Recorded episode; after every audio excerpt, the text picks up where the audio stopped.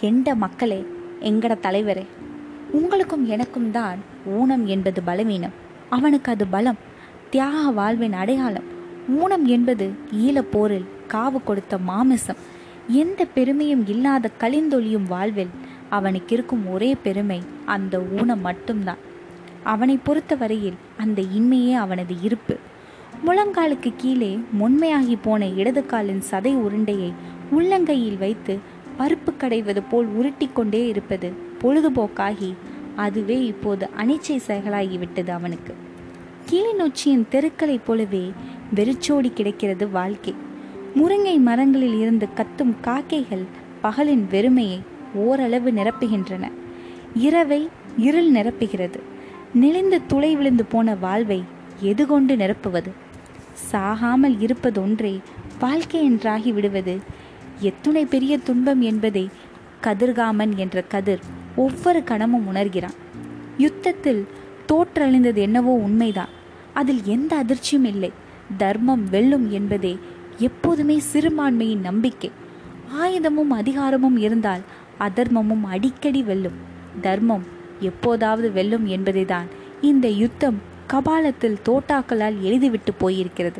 எனவே அவன் வருந்துவது யுத்தத்தின் தோல்விக்காக அல்ல ஊனப்பட்டதற்காகவும் அல்ல இன்னும் உயிரோடு இருப்பதற்காக. நினைத்தபடி வாழ முடியாததும் நினைத்தபோது சாக முடியாததும் தான் மனித குலத்தின் மிக பழைய கவலை. அவன் மனதுக்குள் சொல்லிக் கொண்டான் போரில் மடிந்தவர்கள் பாக்கியவான்கள் தப்பித்தவர்கள் பாவிகள். இஞ்சப்பா இந்த தேத்தனி ஆறு முத குடிங்கோ. மனைவி மதிவாணியையும் களிம்பேறிய அந்த கோப்பையும் மாறி மாறி பார்த்தான் கதிர்காமன். ஒளிந்திருந்த புன்னகை அவன் தாடி மீசைக்குள்ளிருந்து மெல்ல எட்டி பா இது போல் ஒரு தேநீர் கோப்பைக்கும் அவன் கால் இழந்ததற்கும் ஒரு சம்பந்தம் இருக்கிறது. ரெண்டாயிரத்தி ஒம்பது மே. முள்ளிவாய்க்கால் முடிவுக்கு வரப்போகும் வாரம். புது குடியிருப்பை அடுத்த ஆனந்தபுரத்தில் களத்தில் நின்றான் கதிர். வான்வெளி தரைவெளி இரண்டிலும் ஒரே நேரத்தில் ஓடி வரலாம் மரணம். தமிழர் மீட்பு தலைவன் காப்பு என்ற ஒரே மந்திரமே திருமந்திரமாய் எதிரிகளின் எரிகணைகளை எதிர்கொண்டு நின்றான். தனது ராட்சச கால்களின் கீழே யுத்த தர்மத்தை மிதித்து துவைத்து கொண்டே ஜெனீவா போர் ஒப்பந்தங்களின் மீது சிறுநீர் கழித்து கொண்டே சீறி வந்த இராணுவம் புது குடியிருப்பை தாண்டி ஆனந்தபுரத்தின் அங்குல நிலத்தில் கூட எட்டு வைக்க முடியவில்லை. உலகம் நினைத்து கொண்டிருந்தது போல் அன்று எங்கள் போராளிகளின் எண்ணிக்கை ஆயிரக்கணக்கில் இல்லை. வெறும் ஆயிரத்தி ஐநூறு தான். அந்த சிறிய எண்ணிக்கை கொண்ட எங்களை ஐம்பது நாட்களாய் அசைக்க முடியவில்லை. அவர்கள் பக்கம் எண்ணிக்கை இருந்தது. எங்கள் பக்கம் நியாயம் இருந்தது. அவர்கள் பக்கம் ஆயுதம் இருந்தது. எங்கள் பக்கம் சத்தியம் இருந்தது. அவர்கள் பக்கம் அமெரிக்கா சீனா இந்தியா பாகிஸ்தான் இருந்தன. எங்கள் பக்கம் தியாகம் இருந்தது. எங்கள் வானத்தில் நட்சத்திரங்களும் எங்கள் பூமியில் இரத்த பந்தங்களும் புதைக்கப்பட்டு விட்டன. நெருக்கி நெருக்கி நெருக்கி வெறும் ஆயிரத்தி அறநூறு ஏக்கருக்குள் எங்கள் மூன்று லட்சம் சனம் முடக்கப்பட்டு விட்டது எங்கள் துவக்குகளில் தோட்டாக்கள் தாம் தீர்ந்து கொண்டிருக்கின்றன. நம்பிக்கை அல்ல. இப்போது நினைத்தாலும் என் குடலுக்குள் பயம் என்ற பாம்பு நெளிகிறது. குழந்தையின் ஜனனமும் தாயின் மரணமும் ஒரே பதுங்கு குழியில். பட்டினியிலும் பசியிலும் நத்தைகளை பிடித்து விழுங்கும் எங்கள் பொடியன்கள். சிற்றலைகளில் சிதறிப்போகும் மணல் மூட்டைகளுக்கு பதிலாக புதிய மணல் மூட்டைகளை கட்ட தங்கள் புடவைகளையும் ஆடைகளையும் கிழித்து தரும் எங்கள் சகோதரிமார்கள். வற்றி போன தாய் மார்பை சப்பி கிடந்து ஒரு குண்டு பீச்சில் மீண்டும் தலை தூக்கி மீண்டும் தாய் மார்பில் வாய் வைத்து அவள் இறந்து போனது தெரியாமல் தாயின் ரத்தம் சுவைக்கும் பத்து மாத குழந்தை. செஞ்சிலுவை சங்கத்தில் மாத்திரைகளை விழுங்க தண்ணீர் இல்லாமல் உணர்ந்து போன சருகு நாக்கில் எச்சில் ஊறாமலும் இருமிக் கொண்டே அதை துப்பி தொலைக்க நோயாளி பெருசுகள். ஒரு கைப்பிடி கஞ்சு மாவுக்காக வரிசையில் நின்று நசுங்குறும். யாழ்ப்பாணத்து செல்வந்தர்கள். சமாதானமோ சாவோ உடனே வரட்டும் என்று கடவுளை கும்பிடும் பக்திமான்கள். அப்படி ஒரு மரண தருணத்திலும் எங்களை இயங்க வைத்து கொண்டிருந்தவை. எங்கள் பழைய மானமும் புதிய நம்பிக்கையும்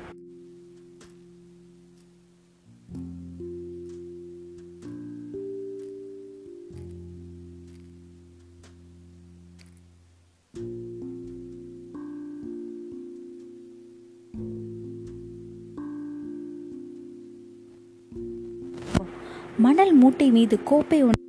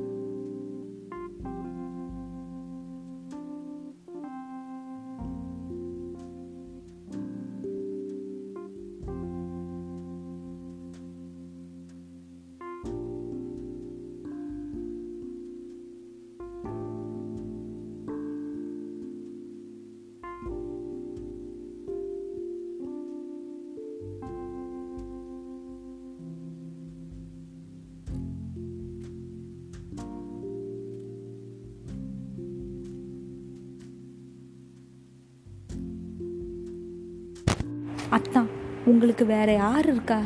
என்ன தவிர எனக்கும் உங்களை விட்டா யாருமே இல்லை. என் உயிர் இருக்கும் வரைக்கும் இனி நான் உங்களோட தான் அத்தான் உங்களுக்கு கால் இல்லைன்ட்டு நீங்கள் கவலைப்பட தேவையில்லை. உங்களோட காலா நான் இருப்பேன். என்னை கல்யாணம் செய்யுங்க அத்தா. மதிவாணியின் குரல் கண்ணீரிலும் நனைந்து கரகரத்தது. தேசம் மட்டுமல்ல தாம்பத்தியமும் கூட தியாகங்களால் தான் கட்டி எழுப்பப்படுகிறது. கதிருக்கு ஒரே ஒரு ஆசைதான் இருந்தது. நெஞ்சு முட்டும் ஆசை. இன்னும் நிறைவேறாத ஆசை. மீண்டும் முள்ளிவாய்க்கால் சென்று அதன் சதுப்பு நிலத்தில் நின்று கடலின் ஓலத்திற்கும் ஊத காற்றுக்கும் ஓசைக்கும் மத்தியில் ஒற்றை காலில் நின்று வானோடு கை தூக்கி எந்த மக்களே எங்கட தலைவரே என்று கூவி கூவி கதற வேண்டும் என்று மனசின் ஓசைகளை கூட மர்மமாய் ஒளிப்பதிவு செய்துவிடும் இந்த இராணுவ கெடிபிடிக்கு மத்தியில் எங்கே போவது? எப்படி கூவுவது? என்ன நடக்கிறது எங்களை சுற்றி? என்ன நடக்கிறது எங்களை சுற்றி? எங்கள் சரித்திரம் பூகோளத்துக்குள் புதைக்கப்படுகிறது. தலைவன் வீடு தடயமில்லாமல் தரைமட்டமாகப்பட்டுவிட்டது. எந்திர துடைப்பங்களால் பெருக்கி துடைத்து விட்டார்கள் எங்கள் மாவீரர் கல்லறைகளை. வெட்ட வெளிகளில் கட்டடங்களை புதிதாய் கட்டி இதுதான் புதுப்பிக்கப்பட்ட ஏழாம் நூற்றாண்டு புத்தவிகார் என்கிறார்கள். தமிழர் பகுதிகளில் சிங்கள குடியிருப்புகள் முளைக்கத் தொடங்கிவிட்டன. கேட்டால் இன ஒற்றுமை என்கிறார்கள். கண்மையும் தாரும் கலக்க முடியுமா? சிங்கள இராணுவத்திற்கு பயந்து ஊர் எங்களை உதாசீனம் செய்கிறது. கலகலவென்று பேசிக்கொண்டு போகிறவர்கள் எங்கள் வீட்டை கடக்கையில் மௌனமாகிறார்கள். எங்களோடு தொடர்பு வைத்து கொண்டால் நான் போராளி என்று கண்டுபிடிக்கப்பட்டு விட்டால் போலீஸ் அவர்களையும் சிரச்சேதம் செய்யும் என்று பாம்பை கண்ட பயந்தாங்குழிகளாய் ஒதுங்குகிறார்கள். அவன் ஒரே இடத்தில் உட்கார்ந்திருப்பதும் அவள் தெரு தெருவாய் காய்கறி விற்று வந்து கஞ்சி ஊற்றுவதும் தொடர்கிறது. ஐந்து வயது மகன் ஈலராசா பள்ளிக்கூடத்தில் ஈ. ராசா என்று பதிவு செய்யப்படுகிறான். மகன் என்றால் உயிர் கதிருக்கு. மகனுக்கும் அப்படிதான் விடிய விடிய அவன் ஒற்றை காலை கட்டி கொண்டு படித்திருப்பான். அவன் தாடி மீசைக்குள் புகுந்து தன் பிஞ்சு விரல்களால் பிரியம் எழுதுவான். அவனை மடியில் உட்கார வைத்து தரையில் மணல் குவித்து உயிர் எழுத்துக்கள் சொல்லி தந்தான். அ அம்மா ஆ ஆயுதம் இ இனம் ஈ ஈழம். பள்ளிக்கூடத்தில் இதையெல்லாம் படித்து காட்டாது என்று மகனை எச்சரித்தாள் மதி. பெட்டிக்குள் மறைத்து வைத்திருந்த தலைவர் படத்தை மகனுக்கு அடிக்கடி காட்டி அழுது குமுறுவான். ஆர்ப்பா இவரு என்பான் மகன். கண்காணா கடவுள் என்பான் தகப்பன். அத்தா இன்னும் கொஞ்ச நாள் தான் உங்களை நடக்க வச்சிருவேன். எப்படி? என்பது போல் அவன் விரக்தியாய் பார்த்தான். கொஞ்சம் கொஞ்சமாக காசு சேர்த்துட்டேன். உங்களுக்கு ஒரு காலுக்கும் சொல்லி வச்சிட்டேன் என்ற கை கால் உயிர் எல்லாம் நீ தான் பொய்க்கால் ஏதுக்கு புள்ள? மதிவாணியை மார்போடு அணைத்து தலை கோதினான். ஒரு சனிக்கிழமை அதிகாலை. மதி இங்க கொஞ்சம் வா. மகன் என் காலை கட்டி பிடிச்சு கொண்டு தூங்குறான். விட்டுறான் இல்லை. இவனை எழுப்பு. ஒற்றை கால் உடும்பு போல் பற்றி கொண்டிருந்தவனை பிரித்தெடுப்பதில் பெரும்பாடாகிவிட்டது மதிவாணிக்கு. பயல் அப்பா அப்பா என்று அழுது தீர்த்தான். காய்ந்த ரொட்டியை தேநீரில் தொட்டு கொடுக்க சற்றே சமாதமானான். கணவனுக்கு தண்ணிச்சோறு தந்தவள் சாயங்காலம் உங்களுக்கு ஓர் ஆச்சரியத்தோடு வருகிறேன் என்று சொல்லிவிட்டு காய்கறி கூடை சுமந்து புறப்பட்டாள். செயற்கைக்கால் கடைகாரன் சொன்ன விலைக்கு தொள்ளாயிரம் ரூபாய் அதிகம் கேட்டான். என்ன பேச்சு மாத்திரீக? என்று அவள் சத்தம் போட்டாள். பின்ன நீ சொல்லி மூணு மாசம் ஆச்சு. அப்போ ஒரு வேலை இப்போ ஒரு வேலை என்றான் கடைக்காரன். என்ன செய்வாள் பாவம் ஏழை? அவளுக்கு உதவ யார் இருக்கிறார்கள்? காய்கறி கூடையை மடியில் வைத்து ரொம்ப நேரம் யோசித்தாள். அவள் மஞ்ச கயிற்றில் கிடந்த நான்கு கிராம் தங்கம் தீர்க்கமாக யோசித்து திடமாக முடிவெடுத்தாள். தாலி இருந்து புருஷன் இல்லாமல் இருப்பது தான் அவமானம். புருஷன் இருந்து தாலி இல்லாமல் இருப்பது அவமானம் இல்லை கொஞ்ச நேரத்தில் தங்கம் இடம் மாறியது. கால் கை மாறியது. என் புருஷனுக்கு நான் செய்யும் ஒரே ஒரு நல்ல காரியம். கைகளில் கால் சுமந்து அந்தி மயங்க வீடு வந்து சேர்ந்தாள். வீட்டு கதவு பூட்டாமல் சாத்தியிருந்தது. ஆள் அரவமில்லை வழக்கத்தை விட இருள் தடித்திருந்ததாய்ப்பட்டது. ராசா ஈழராசா கூவினாள் பதில் இல்லை. அலறிக்கொண்டே தெருவில் வந்து நின்றாள். ஈழராசாவை இழுத்து கொண்டு தெருவின் இருள் விழுந்த தடத்தின் வழியே வந்து கொண்டிருந்தாள் விலாசினி அக்கா. என்னக்கா என்னாச்சு? மூன்று மணிக்கு ஒரு ஜீப் வந்துச்சு. நாலஞ்சு போலீஸ்காரக வந்தாக.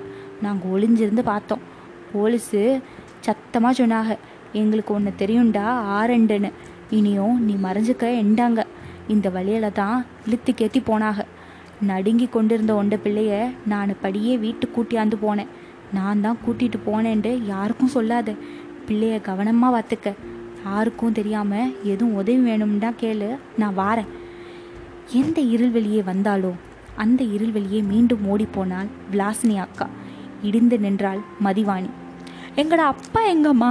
இரவெல்லாம் தூங்கவில்லை ஈழராசா அழுது ஓயவில்லை மதிவாணி. ஒரு வாரம் கழிந்து பின் அவள் சந்தேகப்பட்டது சரி என்று உறுதியானதும் சுவரில் முட்டி முட்டி அழுதாள் மதிவாணி. ஊரே அவள் கதறலை கேட்டது. நின்ற இடத்தில் நின்று துக்கம் விசாரித்தது. இரண்டு நாள் அழுது அழுது அடங்கியவள் மூன்றாம் நாள் ஒரு முடிவெடுத்தாள். மகனை அழைத்து கொண்டாள். கொள்ளையில் ஒரு குழி வெட்டினாள். அழுது கதறிக்கொண்டே செயற்கை காலை அதில் புதைத்தாள். மகனை மண் தள்ள சொன்னாள். அவனும் மண் தள்ளிவிட்டு அழத் தெரியாமல் அழுதான். விளக்கணைத்த வீட்டில் ஒருத்தியாய் ஒப்பாரி வைத்தவள் நள்ளிரவுக்கு மேல் தூங்கி போனாள். விடிந்து வெளியே வந்து கொள்ளை பக்கம் போனவளுக்கு ஓர் அதிர்ச்சி காத்திருந்தது.